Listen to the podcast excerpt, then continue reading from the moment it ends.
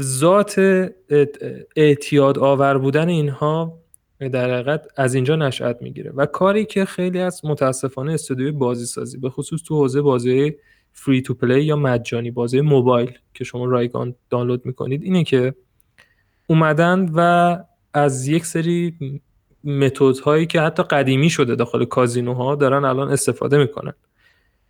به طور مثال ما یک پدیده ای رو داشتیم که اصلا دلیلی که من متوجه شدم همچین فردی وجود داره و این مسئله روانشناختی رو بیشتر پیگیری کردم قضیه بود به اسم لوت باکس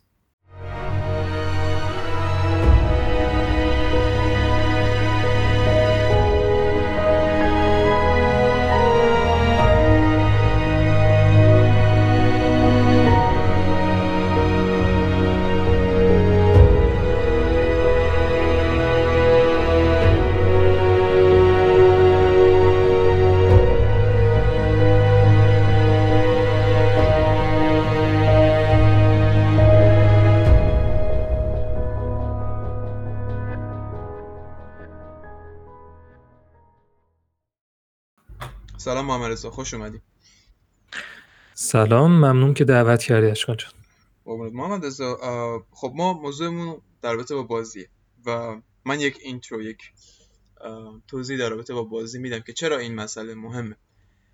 ما می‌دونیم که به عنوان پستانداران یک قسمتی از تکامل مغز ما در جهت این بوده که ما بازی کنیم و بعضی از افراد حتی تکامل قلقلک در بین پستانداران رو هم در ارتباط با بازی می‌دیدن. یکی از راه های ارتباط غالبا بزرگسالان با بچه ها قلقلک دادنه و یا حتی تیکل کردن هم دیگه.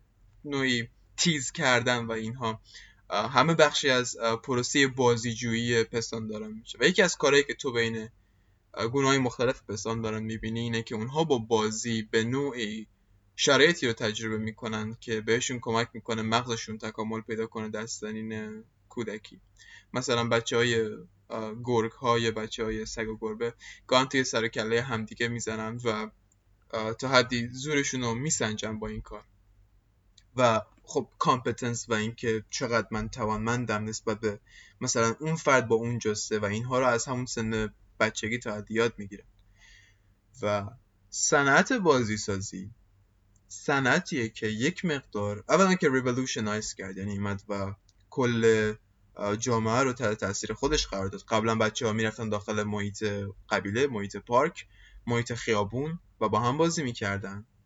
و این چیزی بود که بیشترین شباهت رو به گذشته تکاملی ما داشت. حالا اونا با چهار تا سنگ و اینها ابزار جدید. بگیم یا شاید مثلا با هفت سنگ یا تخته و اینا میکشیدن روی زمین و لیلی بازی می‌کردن مثلا با گچ.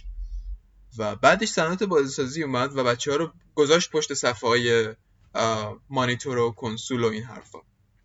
از زمانی که این اتفاق افتاد یکی از کمپوننت ها حذف شد. اینکه افراد اومدن با دیگه با هم دیگه ارتباط نداشتن و بلکه با یک AI با یک سیستم کامپیوتری برنامه ریزی شده و مشخص با چهارچوب واضح بازی می‌کردن. و من داخل این موضوع به یک مسئله هم اشاره می‌کنم که جالبه و اونم این که چرا پسرها بیشتر این کار رو انجام میدن؟ چرا پسرها بیشتر درگیر بازی های کامپیوتری میشن تا دخترها؟ و بعد تو می‌بینی افراد میلیون حالا میلیون که ولی میلیون تومن داخل کشور خودمون می‌دونم که صرف بازی ها می‌کنن اسکین می‌گیرن و همه این کارا رو انجام میدن در حالی که صرفا داخل یک دنیای مجازی و غیر واقعی دارن پول واقعی خرج می‌کنن. و تمام اینها باعث میشه که سیستم بازی سازی چیز جذابی بشه. ضمن اینکه ما می‌دونیم سیستم بازی سازی سعی داره حد اکثر وقت کسی که بازی می‌کنه رو و حد اکثر انگیجمنت رو واسش فراهم کنه. طوری که سیستم بازی سازی تا حدی شبیه به اون کازینوها داره عمل می‌کنه که سعی می‌کنه افراد توی خودش کپچر کنه.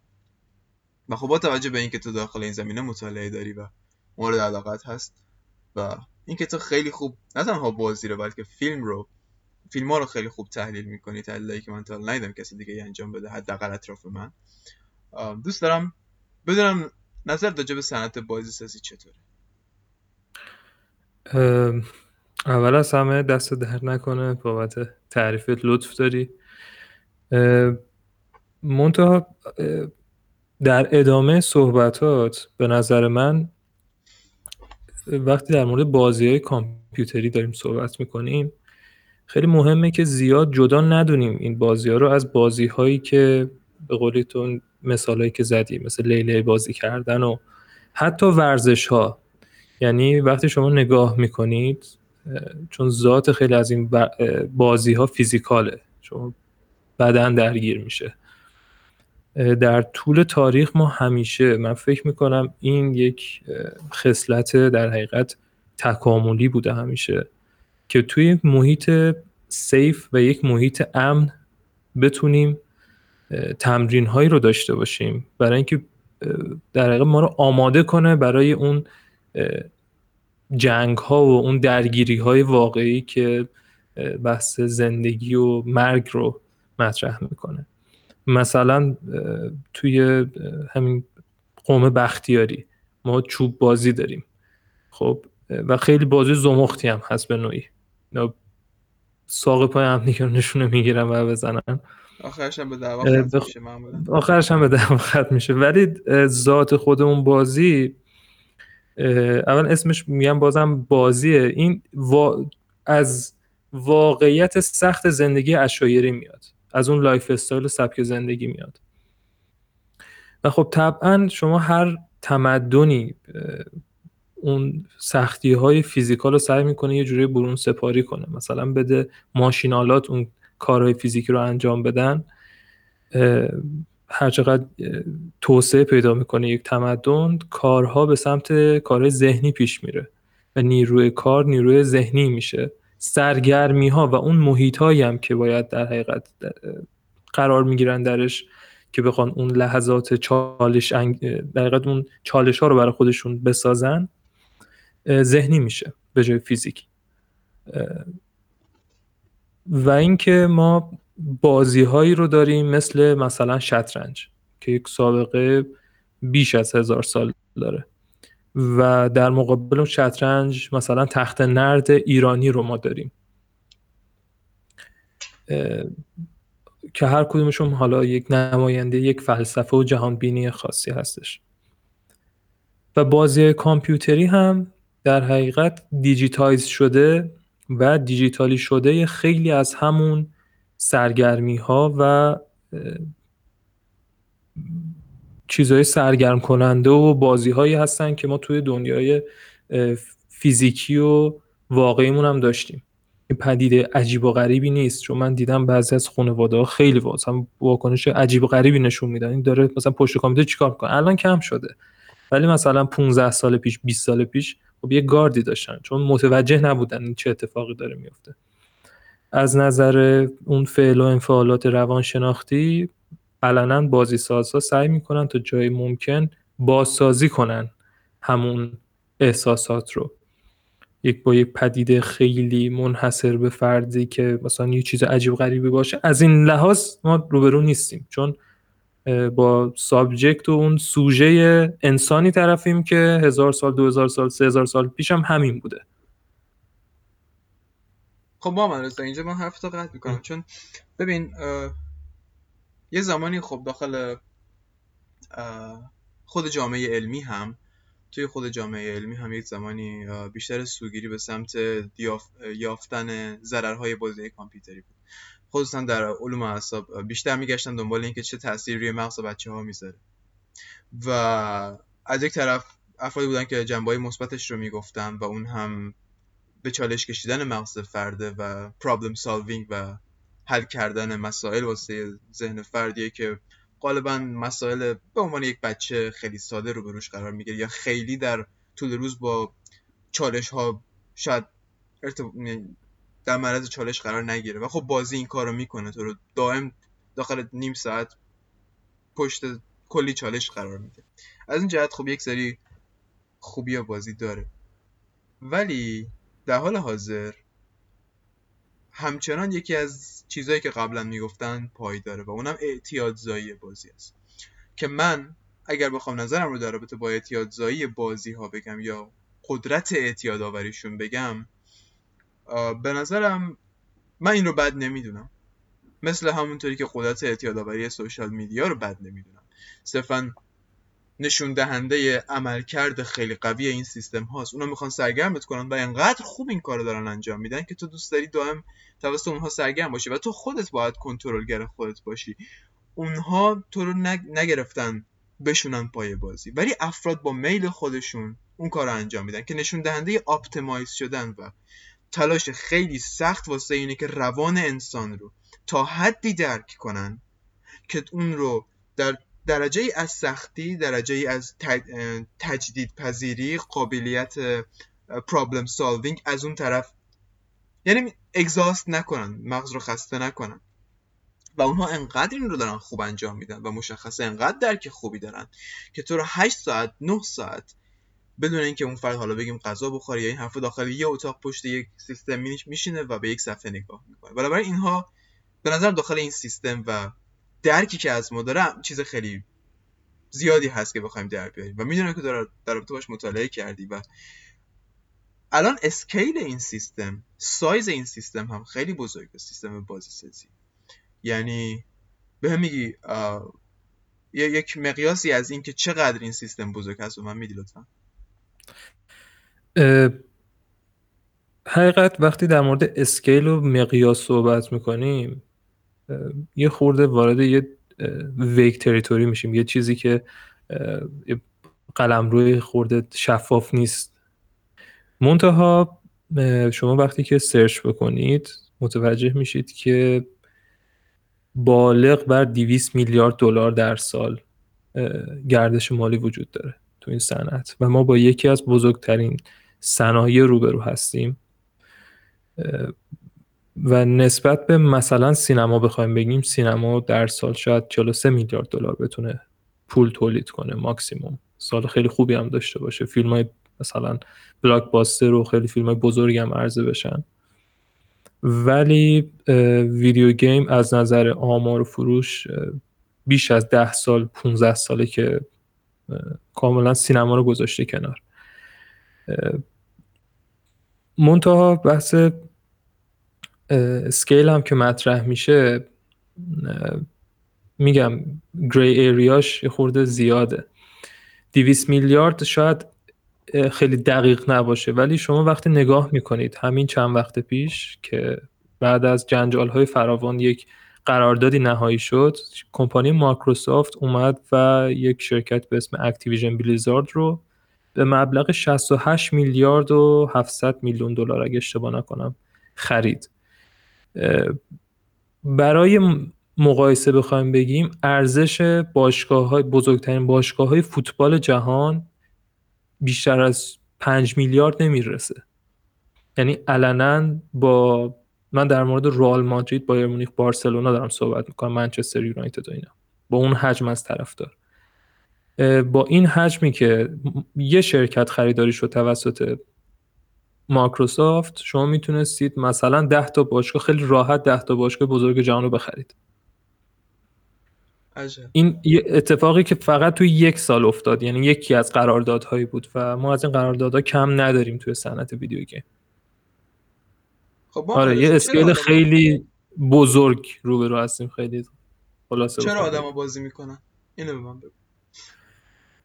چرا بازی می‌کنن؟ خب ببین یه بخشش به خاطر همون علاقه که کلا گفتم دیگه انگار یه بحث تکاملیه که تو وجودمون نهادینه شده. ما جذب این بعضا موقعیت هیجان انگیز میشیم این تریلی که وجود داره توی, موقع... توی یک سری محیط هایی که سیفن امنیت بیشتری هست اون پیامداش کشنده نیست.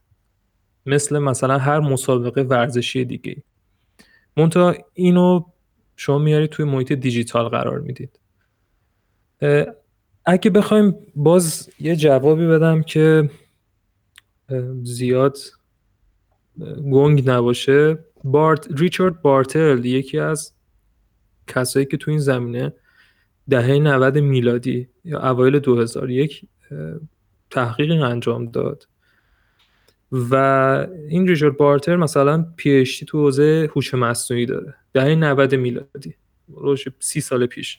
الان بحث هوش مصنوعی الان مطرح شده. این سی سال پیش PhD شه. این اومد و به چهار تا در طبقه بندی مختلف تقسیم کرد. کسایی که بازی می‌کنن رو. و تو این کتگوری ها قرارشون داد. صد درصد نمی‌تونیم بگیم که این خیلی صد درصد درسته و یا هر کسی صفر و صدی توی یکی از اینا قرار می‌گیره. بستگی به مود داره بستگی به شرایط داره بستگی یه اسپکترومه یک طیفه. با این حال یک دید کلی ایده کلی میده برای اینکه متوجه بشیم مخاطب کیه مخاطب ویدیو گیم. اولین در حقیقت کتگوری اچیور هستش. فردی که به دست میاره از به دست اووردن خوشش میاد. اینا افرادی هستن که بازی ها رو صد درصد تموم می‌کنن دوست دارن مثلا یه بازی رو تا آخر برن تموم تروفی ها تموم ایستر اگو رازهای مخفی هر چیزی هست رو داخل این بازی پیدا کنن. و چیزی رو دلیلی که بهشون انگیزه میده برای اینکه این بازی ها رو بخوان تموم کنن این حسیه که حس موفقیتی که به دست میاد. افرادی هم هستن که در حقیقت کند و کاو می‌کنن explore می‌کنن. اینها شاید یه خورده تنوع طلب ترم باشن. اینا کسایی هستن که دنبال گشت و گذارن داخل یه محیط دوست دارن. بازی های مثلا open world خیلی براشون جذابه. یا ژانرهای مختلفی رو دوست دارن تجربه کنن. و اینم یه موضوعیه که توی پرانتز ما وقتی در مورد video game صحبت می‌کنیم در مورد شاید بگم ده ها ژانر و subgenre مختلف داریم صحبت می‌کنیم و هر کدومشون دنیاهای خودشون رو داره. و نحوه اون ارتباط برقرار کردن تعامل با مخاطب متفاوت میشه. داشتم در مورد explorer ها صحبت می‌کردم کسایی که دنبال کند و کاوی کردن هستن. و ما یک افرادی داریم به اسم کیلر افرادی که از اسمشون پیدا اینا قاتلن. اینا فقط به دنبال بردن نیستن بلکه شکست دیگری هم باید ببینن برای اینکه لذت ببرن. بازی های رقابتی که یک بخش مهمی از بزرگ شدن صنعت بازی به خاطر همین بازی های رقابتی تورنمنت هایی که بر، برگزار میشه. و اینکه ذهنیت اون سری نره سمت بازیهایی که خشنن و بازی مثلا کال آف دیوتی و اینها. شما می‌تونید بازی فوتبال بازی کنید. ولی اون اساس رقابتی که وجود داره اون باختی که به حریفتون رو مثلا شکست بدید شما رو توی این کتگوری کیلر قرار میده. و در نهایت شاید بزرگترین طیفی که قرار می‌گیرن توی کتگوری سوشالایزر هان کسایی که دنبال در حقیقت بازی ها رو یک دروازه می‌بینن برای اینکه بخوان ارتباط برقرار کنن با افراد دیگه انسان های دیگه. از اون بود اجتماعی بیشتر دوست دارن بازی ها رو بازی MMORPG بازی هایی که آنلاین بازی می‌کنن اینها مثل World of Warcraft. بزرگترین شاید چیزشون اون انگیزشون همین socializing باشه. حالا تو اشاره خوبی که کردی داخل صحبتات گفتی که یه زمانی بچه ها می‌رفتن تو کوچه بازی می‌کردن با هم دیگه. اون بهانه می‌شد برای اینکه بخواد مثلا اون اجتماعی سازی صورت بگیره. الان video game الان Fortnite الان Call of Duty Warzone ه الان چه می‌دونم بازی مثلا free to play که روی گوشی و تبلت هم پیدا میشه. آره من فکر می‌کنم تا حدی جوابی بشه. پس من من میام صحبت تو اینطوری چیز می‌کنم تا حدی توضیح میدم که یعنی خب پس ما در واقع هر بازی که ساخته میشه یه سطحی از هر چهار تا طیفی که گفتی رو داره بهش پاسخ میده.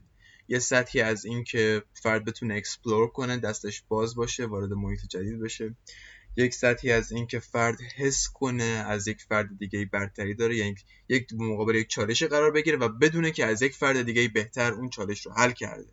و بزنه تو صورت اون فرد که خب من بردم یا و و achievement یعنی فردی که یعنی افرادی که به دنبال achievement هن دنبال اینن که چیزی رو به دست بیارن و تمومش کنن و بدونن که خب من یک کاری رو تموم کردم و اون رضایت پایان بخشی به کار رو که فکر می‌کنم حالا اون تیفی که داخل همه بازی ها به خوبی صد از صد اجرا میشه و سوشالایز کردن هم که خب اون چیزیه که ما از همون اول می‌خواستیم. یعنی دلیلی واسه این که بتونیم صحبت کنیم برگ کنیم بیایم و مهارت های خودمون رو با هم دیگه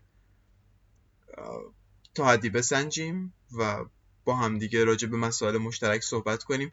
و ببینید چیزی که داخل بازی های جالبه اینه که برخلاف دنیای ما بازی ها چارچوبای خیلی بسته تری دارن. دنیای واقعی ما ما هنوز نمی‌دونیم چارچوب دنیای ما چیه. یعنی کسی نمی‌دونه. اوکی. ما اصلا چی می‌خوایم داخل دنیای واقعی؟ ما پول می‌خوایم ما شهرت می‌خوایم ما قدرت می‌خوایم ولی می‌دونیم داخل بازی چی می‌خوایم. ما داخل بازی می‌خوایم طلامون افزایش پیدا کنه یه لباس بهتر بپوشیم و مثلا یک زره قوی تر داشته باشیم و دمج بیشتری به, مخ... به رقیبامون بدیم یا به هر طریقی. یا داخل مثلا فوتبالی که بازی می‌کنیم ترکیب بهتری بچینیم و بتونیم توی مقابل ببریم. مشخصه. و چیزی که به نظرم خیلی بازی ها رو ادکتیو می‌کنه همینه. که انسان زمانی که می‌تونه چارچوبش رو واضح ببینه سیستم پاداش مغزش بهتر عمل می‌کنه. و عملا می‌دونه الان داره به چی پاسخ میده که خب تا هم نشون میده که ما اگر بخوایم از زندگیمون و در زندگیمون موفق باشیم نیاز داریم بتونیم چارچوبش رو تا حدی دیفاین کنیم. کاری که داریم می‌کنیم رو دیفاین کنیم بدونیم داریم چی کار می‌کنیم چرا داریم انجام میدیم چطور به موفقیت بیشتری می‌رسیم باید چه بودی رو تغییر بدیم. مثلا خب مثلا داخل بازی تو اگر داخل همین ورد اف وارکرافت یکی از کارهایی که تو می‌تونی بکنی واسه درآمدزایی اینه که فکر کنم بجنگی یا اینکه بری کار کنی. کار داره ورد اف وارکرافت یکی از بازی خیلی بزرگ آنلاینیه که کار می‌کنن افراد داخلش یعنی تو به عنوان یک فرد واقعی میشینی داخل یک دنیای مجازی و میری کار می‌کنی میری معدن و این حرفا چیز می‌کنی میری سنگ پیدا می‌کنی.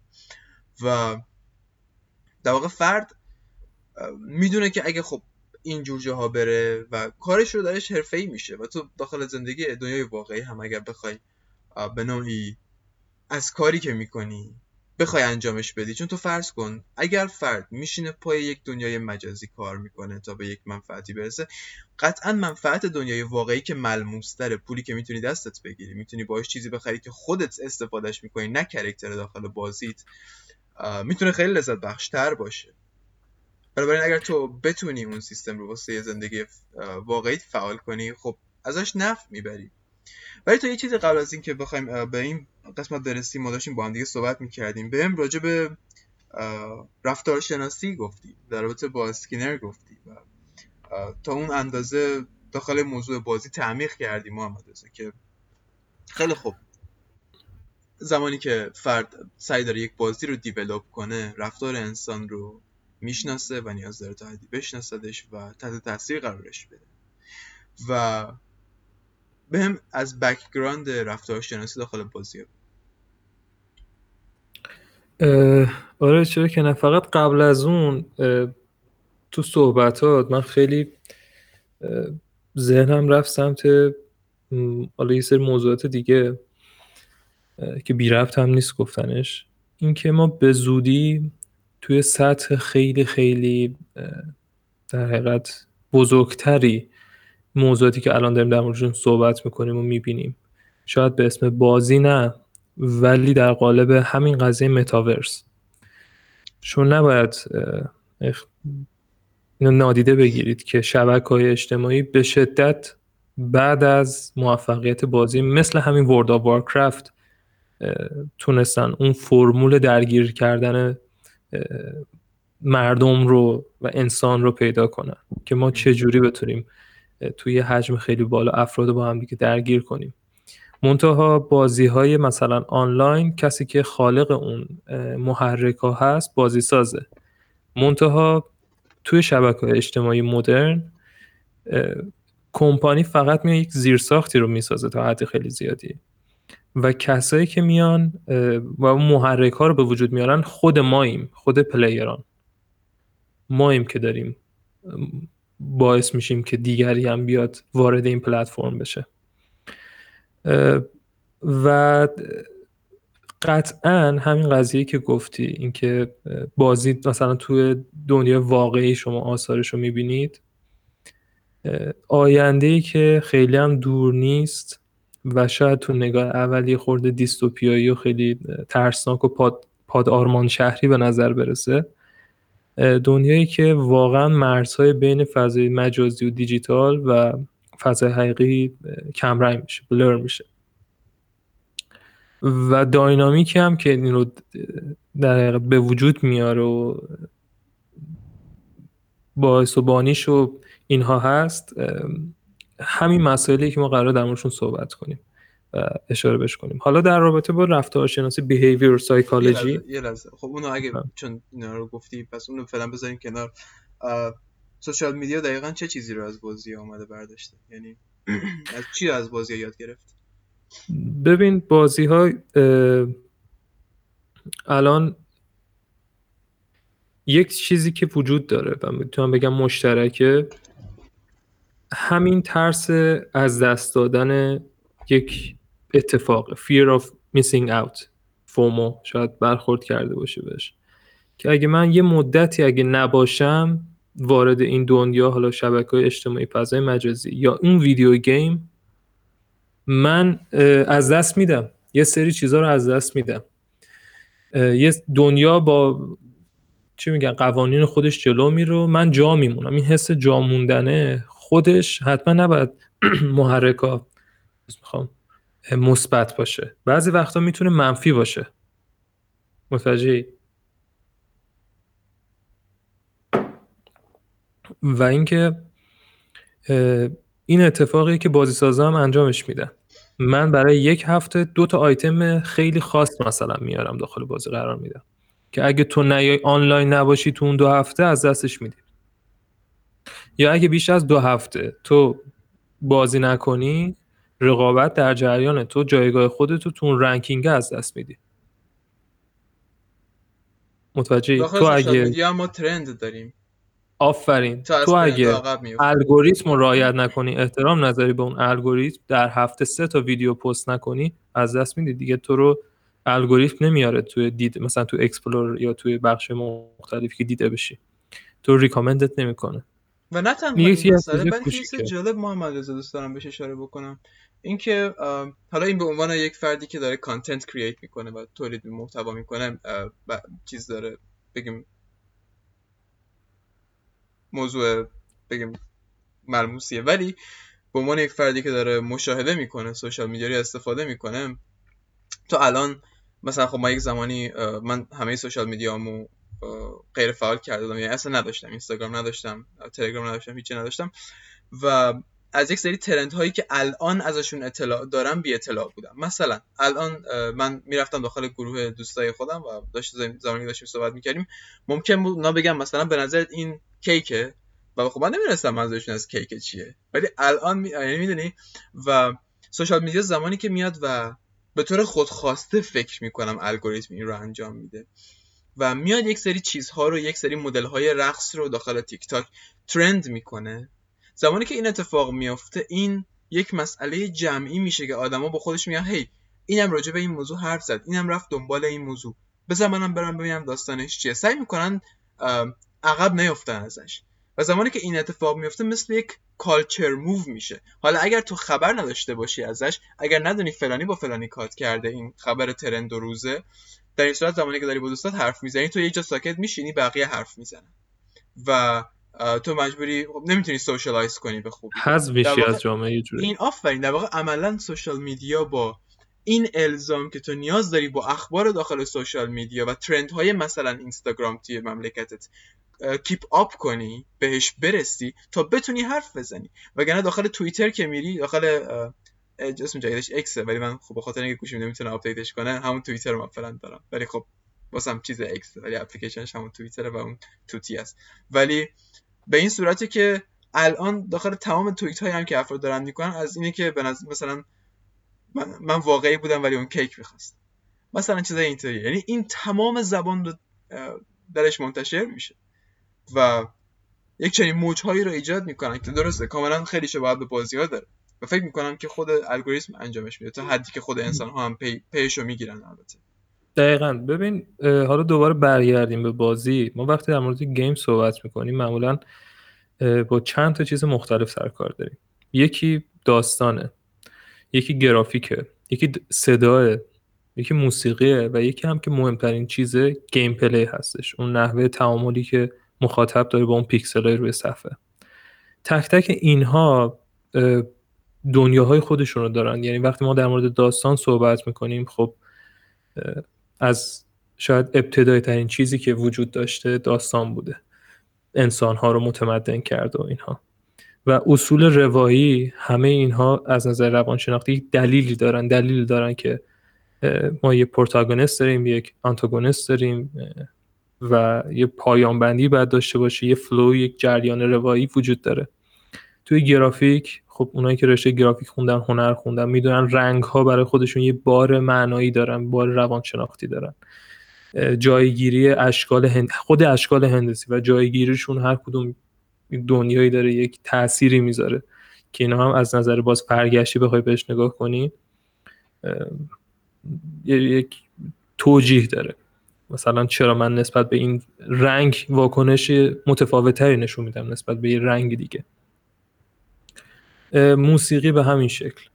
افکت های صوتی صدا گذاری صدا پیشگی همه اینها برای خودشون دقیقا می‌تونیم از نظر روانشناختی بیایم بحث کنیم و دنیاهای خودشون دارن. ولی gameplay بیشتره که ما می‌خوایم در مورد صحبت کنیم و اون تعامل است که بازی ها رو بازی می‌کنه. این بحث دوباره behavior psychology که صحبت شده بود این عقیده رو وجود در واقع بی اف اسکینر مطرح کرد. در رابطه با اون خیلی هم تحقیق کرده بود روی ماشین های پیک، pachinko یا slot machine که شما سکه میندازید یک اهرم یک لول رو فشار می‌دید و سه تا شکل مختلف مثلا باید یکی بشن تا کل سکه ها رو شما باید ببرید. و بحثی که مطرح کرد بی اف اسکینر می‌گفت که علنا اینجا اراده آزاد از بین میره با توجه به آزمایشات مشابهی که روی حیوانات دیگه انجام داده بودن. و این متعلق فقط منحصر به انسان نیست که بگیم نه مثلا انسان یک چیز فریویل خیلی عجیب و غریبی داره. اینجا در مورد اون پاداش ها محرک ها گفته بود reinforcement و در رابطه با الگوهایی که ما چجوری پاداش بدیم گفته بود کانتینجنسی یا احتمال این اصطلاحاتی که استفاده کرده بود. و نحوه الگوهایی که شما هر کدوم از الگوهایی که استفاده می‌کنید آوتکام و نتایج خیلی مشخص و واضحی دارن. که اصلا کامل قابل پیش بینیه و از اونجایی که ما مغزمون سعی می‌کنه این الگو رو پیدا کنه. و وقتی که همیشه اون انگار ما به شکل درونی خیلی خوشبینیم. تا وقتی که زنده هستیم خوشبینیم. یعنی چی؟ یعنی میگیم این نتیجه. درسته من سکه انداختم و موفق نشدم ولی دفعه بعد قطعا موفق میشم. دفعه بعد قطعا من برنده میشم. و بارها بارها این کار رو انجام میده. تا وقتی که نمی‌تونه خودش رو متوقف کنه. چاره ای نداره به جز اینکه ادامه بده. میشه. هیچ الگویی نداره رندوم کامل که این هر کدوم از این صندوق ها چه آیتم داخلش هست. متوجهی؟ آره. اینجا addiction خودش رو نشون میده. اینجا دقیقا همون قضیه slot machine های کازینوی خودش رو نشون میده. و باعث شد که خیلی از نماینده های کنگره آمریکا بیان سر صدا کنن. حتی هاوایی کمپانی EA رو فکر کنم ازش شکایت کرد. و یک چیز خیلی جدی شد که چرا حداقل اگرم شما دارید از این gambling technique ها تکنیک های قمار دارید استفاده می‌کنید ترفند های قمار استفاده می‌کنید باید درجه سنی تون رو ببرین بالاتر. نمی‌تونی یه بازی مثبت سه سال باشی. فضای خیلی گوگولی مگولیه که همه بچه ها می‌تونن بازی کنن. ولی در بطنش قمار داشته باشی. به یک شکل خیلی ظریف اینو قرار بدی داخل بازی. و آره اون پول مجازی تموم میشه و پول واقعی رو میای تبدیل می‌کنی به پول مجازی و دوباره به اون پول مجازی رو تو قمار می‌کنی در حقیقت. بازی فیفا هم همینه. اولتیمیت تیم فیفا دقیقا همین لوت باکسه آره. می‌دونی تا الان به یه چیز خیلی ارزشمند مغزی اشاره کردیم محمد رضا و اونم اینه که پیش بینی پذیری engagement رو می‌کشه. چیزی که ما در رابطه با مغز می‌دونیم اینه که اگر سیستم دوپامین تو سیستم دوپامین مغز تو mesocortical limbic pathway مغز اون سیستمی که انگیزه رو در ما ایجاد می‌کنه که ما بشینیم بازی کنیم یا هر کار دیگه ای رو بکنیم و اون حس لذت و انگیزه رو به ما میده زمانی که بتونه پیش بینی کنه دیگه کمتر فعالیت می‌کنه. و میشه مثالش رو اینطوری زد. اگر من به تو بگم که خب اوکی صد تا بسته جلوی تو هست و تو داخل یک اتاق تنها برای خودتی و هر زمانی که یه بسته رو باز کنی داخلش یه دونه موز هست که می‌تونی موز بخوری. فرض کنیم که تو موز هم خیلی دوست داشته باشی. و یه موز رو تبدیل کنیم به کیک. تو می‌تونی کیک بخوری. و همین بدون سوگیری عرض کردم یعنی اوکی. سوگیری هم در کار نبود. آره بالاخره. و سرشار من, پوتاسیوم من, من سوگیری داشتم زمانی که راجع به موز و اینکه تو به موز علاقه داشته اوکی مشکل نداره. و فرض کنیم که تو هر باری که یه دونه جعبه رو باز کنی یه دونه کیک می‌خوری. و خب تو هر زمانی که هوس کنی کیک بخوری یه دونه جعبه رو باز می‌کنی کیک می‌خوری. و دیگه بستگی به این داره که کی گشنت بشه یا هرچی تو بسته رو باز می‌کنی و کیک می‌خوری. ولی حالا فرض کن من بهت بگم که تو داخل بسته ها مشخص نیست که چند تا کیک هست. یه بسته رو باز می‌کنی یه کیک داخلش هست یه بسته رو باز می‌کنی هیچ کیک داخلش نیست. دوباره یه بسته دیگر باز می‌کنی دوباره هیچ کیک داخلش نیست. داخل بسته بعدی 5 تا کیک هست.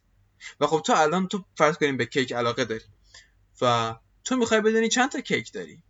که یعنی تو کی می‌تونی بخوری؟ چطوری می‌خوای برای خود بریز بپاش کنی در درجه اول؟ و اینکه تو نمی‌دونی دقیقا چی جلوی تو هست. و شاید بسته بعدی مثلا چه می‌دونم همه بسته های دیگه خالی باشن. و بنابراین تو عملا نمی‌دونی مقابل چی قرار داری. مغز تو زمانی که ندونه مقابل چه حجمی از مسائل لذت بخشه چه حجمی از چالش یا هر چی قرار داره چه حجمی از غذا یا هر چیزی که می‌تونه انگیزه ای تو رو تحریک کنه قرار داره در این صورت مغز دوست داره بره کاوشش کنه. و اتفاقی که میفته اینه که تو یه دونه کیک تو برمیداری می‌خوری ولی بقیه بسته هی باز می‌کنی. به طور کاملا addictive حتی زمانی که نمی‌خوای کیک بخوری.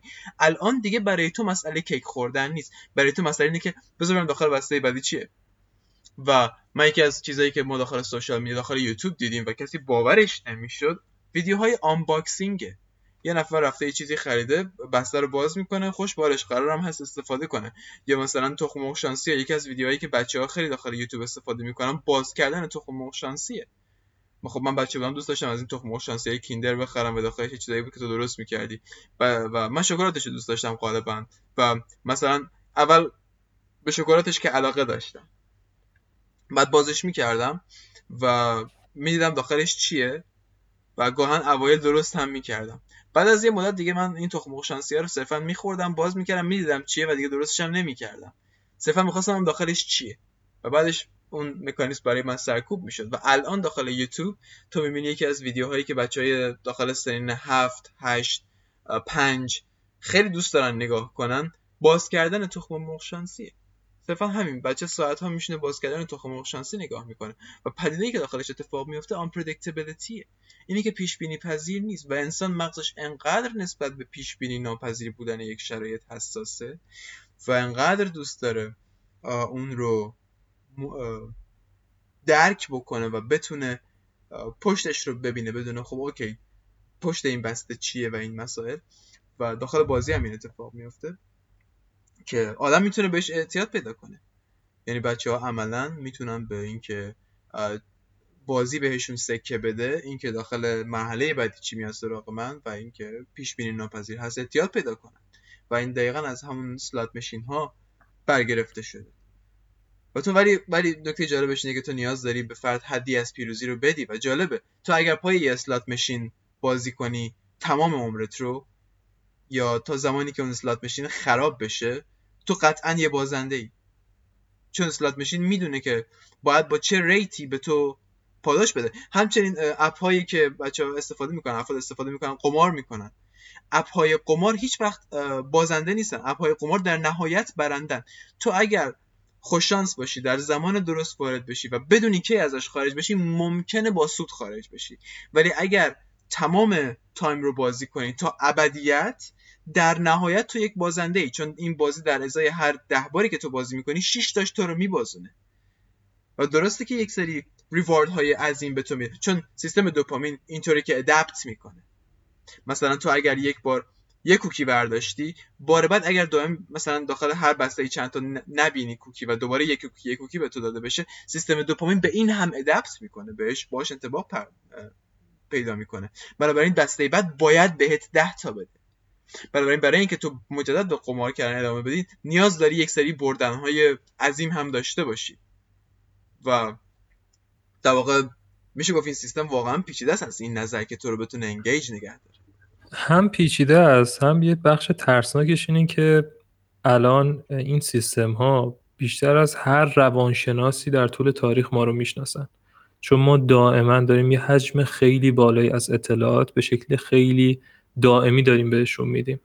شبکه اجتماعی دلیل دیگه ای که خیلی اعتیاد آورن یا حتی ویدیو گیم ها به خاطر همینی که کوچکترین رفتارهای شما برخوردهای شما رو دارن کارشون فیدبک گرفتن و بازخورد گرفتن دائمیه و شما رو تحلیل می‌کنن طبق اون. و تاثیرگذارترین کارها رو تاثیرگذارترین روش هایی که میشه برای اینکه شما درگیر کرد با خودشون رو بعد از اون میان و ایده پردازی می‌کنن در رابطه باش و اجرا می‌کنن. الان مثلا بازی سازی صرفا مثلا بازی آنلاین دپارتمان های روانشناسی دارن. بازیهایی که مخصوصا با تعداد بالایی از افراد سر کار دارن. بازیهایی که MMORPG هم مثل World of Warcraft یا مثلا کمپانی بانجی که فرانچایز هیلو رو ساخته دستنی رو ساخته. اینا افرادی هستن که میان و میگن که اوکی ما به چه شکل الان باید چیکار کنیم با این جامعه ای که داریم؟ این منتظر چیه؟ چی می‌خواد از ما؟ داستان جدیدی اضافه کنیم آیتم های جدیدی اضافه کنیم. حتی اون آیتم از نظر می‌تونیم پیچ سوال های عمیقتری بپرسیم. با توجه به دموگرافی که ما باش سر کار داریم دموگرافی هم سن جنسیت موقعیت جغرافیاییش کشور هر چیزی که هست چه شخصیت پردازی رو این, این فرد رو جذب می‌کنه. چه صدا پیشه ای چه تون صدایی چه لباسی رنگ بندی اون محیطی که می‌خواد درش قرار بگیره چه رنگی باشه از چه رنگهایی استفاده کنیم. یعنی شما رو خیلی بهتر از خودتون می‌شناسن. و قانون بازی هم همینه دیگه. وقتی که شما نگاه کنید سیستمایی که سیستم اقتصادی میگه که مشتری حاکمه دیگه. مشتری حق با مشتری همیشه. مشتری اینو می‌خواد و الان می‌دونه مشتری چی می‌خواد. بهتر از هر چیز دیگه هر کسی دیگه می‌دونه مشتری چی می‌خواد و اون چیز رو براش تولید می‌کنه. معلومه که صنعتش میشه 200 میلیارد دلار 150 مثلا 220 خورده میلیارد دلار. ما رضا بیشتر کیا بازی می‌کنن؟ یعنی اگه بخوایم یک رده سنی یا قشت رو در نظر بگیریم به نظر بیشتر کیا بازی می‌کنن؟ به نظر من یه زمانی به خاطر اون محدودیت های حالا شاید اقتصادی و فن تکنولوژی خیلی محدودیت وجود داشت. اونقدر اکسسبل نبود. منتها هر چقدر که بیشتر پیش میره الان گوشی های هوشمند به شدت از نظر سخت افزاری پیشرفت پیشرفت کردن. توانایی اجرای بازی هایی با گرافیک های نسبتا خیلی خوب رو دارن. و کلا یک پدیده کاملا شناخته شده است ویدیو گیم. نمیشه گفت که صد درصد بگیم کیا دارن بازی می‌کنن چون از یک درجه سنی به پایین رو به افزایش. متوجهی؟ یعنی نسلایی که قبلا در معرض ویدیو گیم قرار نگرفته بودن احتمال اینکه برن سراغ بازی کامپیوتری کمه. مثلا یکی که 50 سالشه اون بیبی بومر های مثلا آمریکایی که 60 سالشونه 60 خورده سالشونه احتمالا ویدیو گیم بازی نمی‌کنن. ولی اونایی که 40 خورده سال به پایین دارن سنشون کمتره و تو سن کم بازی کردن احتمالی که اینو ادامه بدن تا سنین 50 60 سالگی بالاه. متوقف نمیشه. به یک جای می‌رسیم همه بازی می‌کنن. بیشترین بیشترین سبک بازی که مردم بازی می‌کنن چیه؟ یعنی اون پرطرفدارترین ژانر بازی چیه؟ بازی های موبایل خیلی طرفدار داره. بازی free to play خیلی طرفدار داره. بازی هایی که همین قضیه قمار هم که مطرح کردم به شدت طرفدار داره. یعنی کندی کراش طرفدار داره کلش آف کلنس طرفدار داره. اینا خیلی بازی پرطرفداری و اگه بخوام بگم که پرطرفدارترین ژانر گیم چی هستش و خیلی هم مثلا بازی جدی ساخته شدن. وقتی ما در مورد ویدیو گیم صحبت می‌کنیم معمولا اون ذهنیت میاد که داریم در مورد همچین بازی صحبت می‌کنیم. بازی اول شخص تیراندازی یا فرست پرسن شوتر هست. به اختصار FPS هم میگن. آره این شاخصش هم اینه که خب معمولا شما اون کاراکتری که دارید کنترل می‌کنید رو نمی‌بینید. دوربین بازی طوری قرار گرفته که شما از دید اون کاراکتر دارید دنیا رو می‌بینید بدون واسطه. با جهان بازی بدون واسطه تعامل دارید. فقط شاید یه سلاح ببینید یا دستای اون کاراکتر رو ببینید. دوربین بازی به این شکله. و خب این خودش خیلی باعث جذابیت میشه باعث میشه که شما غرق بشید داخل اون دنیا. یه اصطلاحی هست که خیلی هم استفاده میشه تو ویدیو گیم به اسم immersion یا immersive به معنی غرق شدن کامله. شما وقتی که درون یه بازی غرق میشید. یه مکانیک دیگه هم که شاخصه بازی first person shooter هست تیراندازی shooting ه که این هم از نظر بخوایم فرگشتی اتفاقا خوب شد پرسیدی. من یه پادکستی بود که جو روگن فکر می‌کنم خیلی بشناسن امروزه با دکتر بیل وان هپن داشت که البته به اسم ویلیام وان هپن نمی‌دونم چرا اونجا نوشته شده بود. اسمش بیل هستش. این کتابی داره به اسم The Social Leap. اشتباه نکنم 2018 نوشته این کتاب رو. و تخصص و تمرکزش هم رو مسئله تکامل و فرگشته و اتفاقا روابط اجتماعی در قامت فرگشت.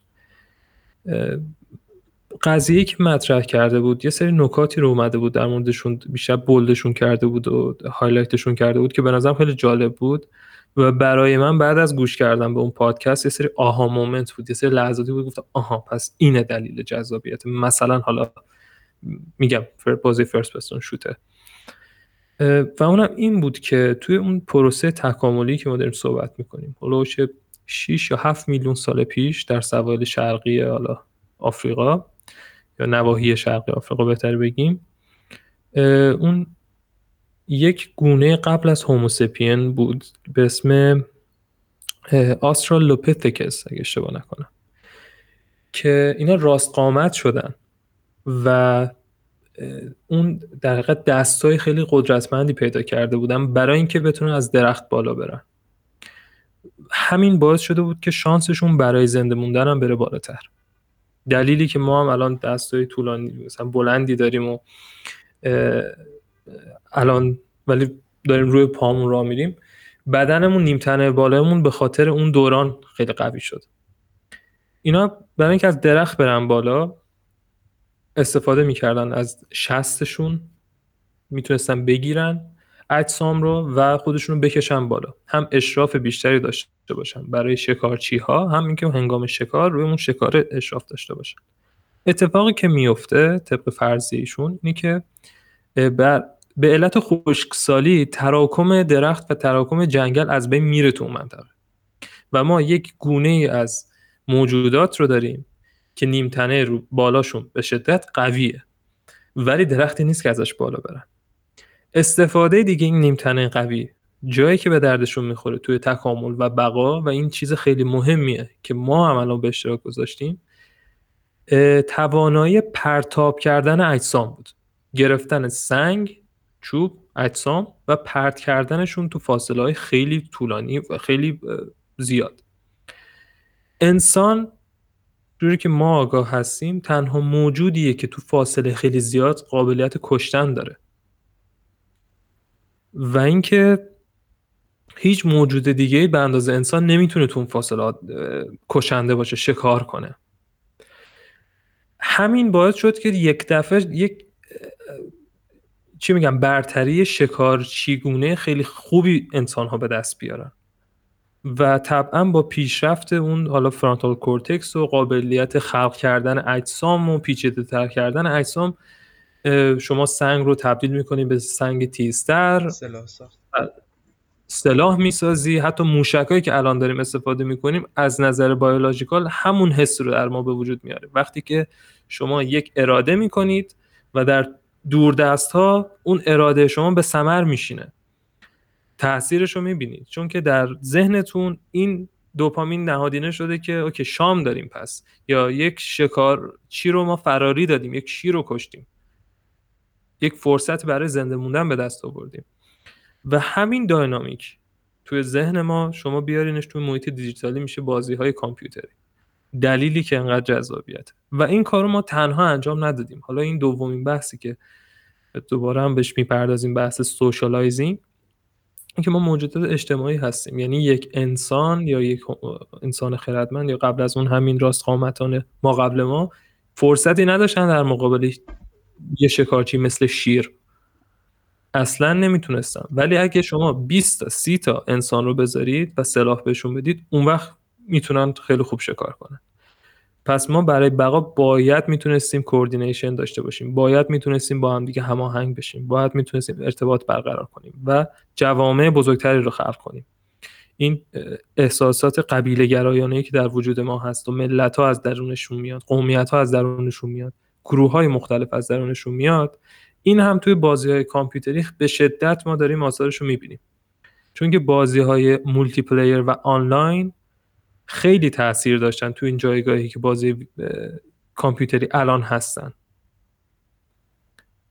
و به وجود آوردن الان شما مثلا مسابقات esport مسابقات ورزش الکترونیکی رو می‌بینید مربی دارن قشنگ خیلی جدی انگار واقعا دو تا گروه دارن همدیگه رو مثلا اومدن برای شکار همدیگه.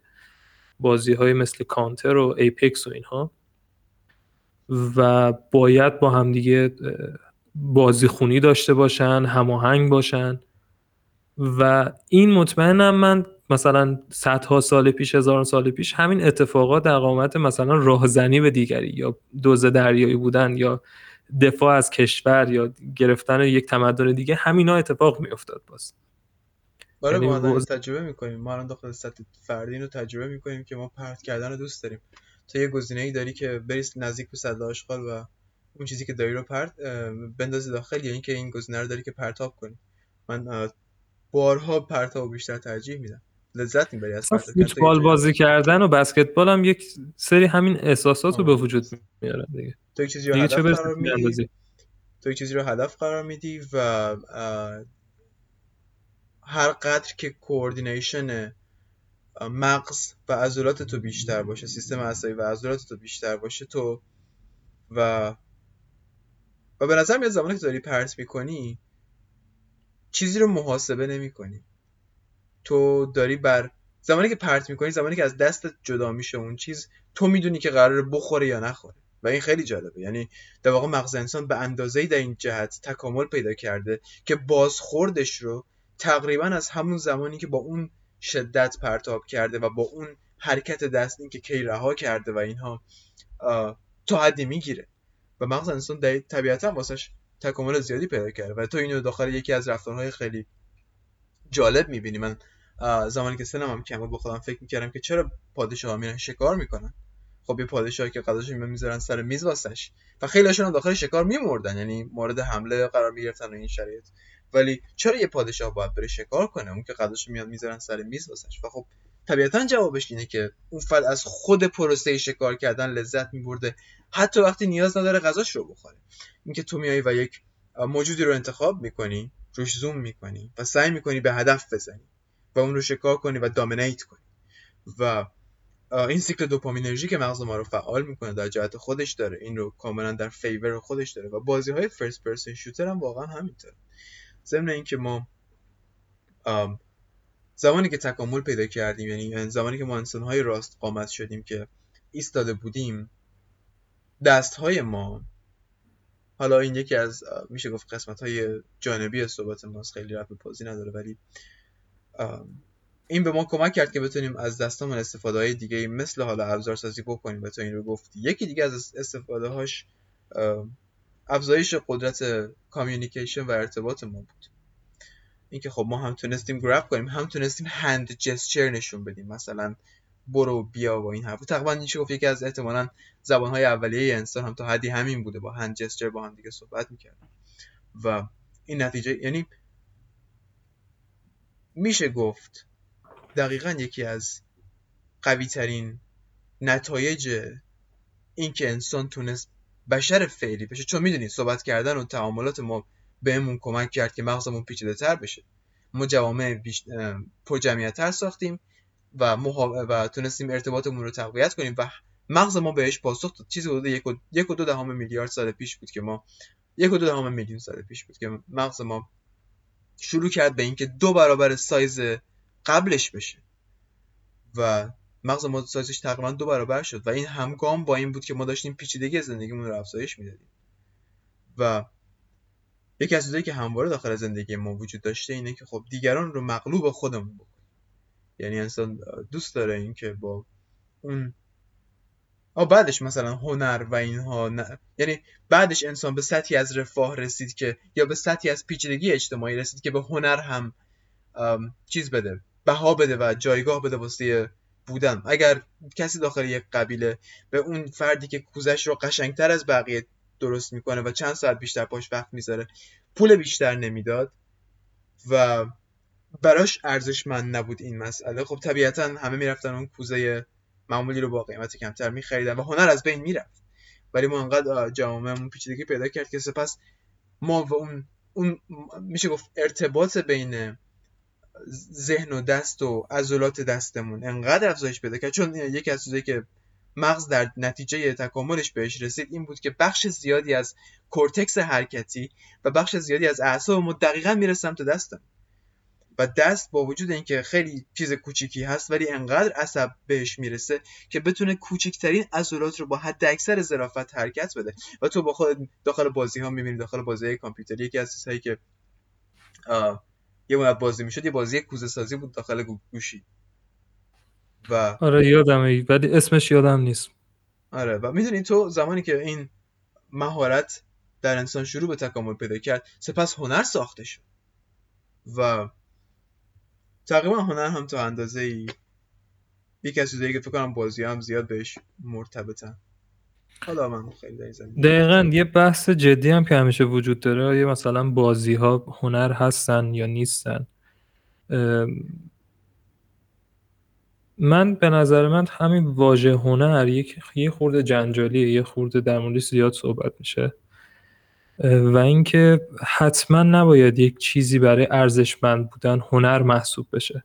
چون خیلی ها سعی می‌کنن برای اینکه بخوان بگن که این مثلا صنعت یا این فعالیت یک چیز نمی‌دونم حالا فراتر از اون چیزی که الان هست هست پس هنره. این این من زیاد طرفدار این نوع نگاه نیستم که تو برای اینکه بخوای ارزش بدی به کار خودت حتما باید لفظ هنر و برچسب هنر رو بزنی. با توجه به اینکه یک اتوریته یک اتوریتی وجود نداره که بخواد تعریف کنه صد درصد. این هنر هست یا نیست؟ کی می‌خواد بگه؟ کی جرأت می‌کنه بگه این هنر هست یا نیست؟ این کار این فعالیت. با این حال وقتی شما در معرض یه خورده بازی های کامپیوتری قرار بگیرید از جنبه های مختلف نگاه کنید متوجه میشید که بله حد خیلی زیادی میشه گفت هنره. اون حجم از اصلا به معنی واقعی کلمه شما دو تا دپارتمان جدی هست به شکل کلی بخوایم بگیم که درگیر میشن توی پروسه ساخت بازی. ما برنامه نویس ها و محاسبه گرها افراد منطقی رو داریم که زیرساخت فنی رو می‌سازن برای اون بازی و آرتیست ها رو داریم. این می‌تونه نویسنده ها باشن می‌تونن طراحای گرافیک باشن خود گرافیک ما یک گرافیک دو بعدی طراح هنری داریم. طراح هنری محیط طراح هنری اشیا طراح هنری کاراکترها انیماتورها رو داریم طراح سه بعدی رو داریم. و بعد تو خود همون gameplay یعنی تو همون درگیر کردن مخاطب زبان gameplay خودش بعدا یه خورده دقت کنید می‌فهمید که دست کمی از هنر نداره. چون که اون ابتدای صحبت اشکان یه اشاره خیلی خوبی هم داشت به اینکه گفته بودید اون بحث چالش برانگیز بودن و اینکه بعد حل بکنه یه چالش به وجود بیاد. واقعا هم همینه. یکی از اصلی ترین وظایف ابتدایی ترین وظایف بازیساز اینه که بتونه اون flow state اون حس خلسه اون حس غرق شدن و در در جریان بودن نمی‌دونم معادل فارسیش دقیقا چی میشه شاید خلصه نزدیک باشه به اون فلو اون رو به وجود بیاره و اون وقتی به وجود میاد که در حقیقت چالش و مهارت به همدیگه کاملا متناسب با همدیگه جور بشن با همدیگه چفت بشن. یعنی اگه شما بازیتون بیش از اندازه سخت باشه مخاطب زده میشه مخاطب ناامید میشه. و اگه بیش از اندازه آسان باشه آسون باشه راحت باشه مخاطب اصلا انگیزه ای نداره برای اینکه ادامه بده. به خاطر همین اینکه شما بتونید هم هنرمندانه چالشه رو به وجود بیارید و هم مخاطبتون بتونه لذت ببره که بخواد ادامه بده. خیلی چیز مهمیه. و یکی از سختی های کار همینه. به خاطر همین هم هست که پروسه مثلا ساخت یه بازی ممکنه سالها طول بکشه حتی. صرفا برای اینکه پیدا کنن که اوکی اون فان قضیه کجاست؟ اون چیه که باعث میشه؟ این اثر سرگرم کننده بشه و ارزش داشته باشه وقت در از هزینه کنن صرف کنن داخل این دنیایی که ما خلق کردیم.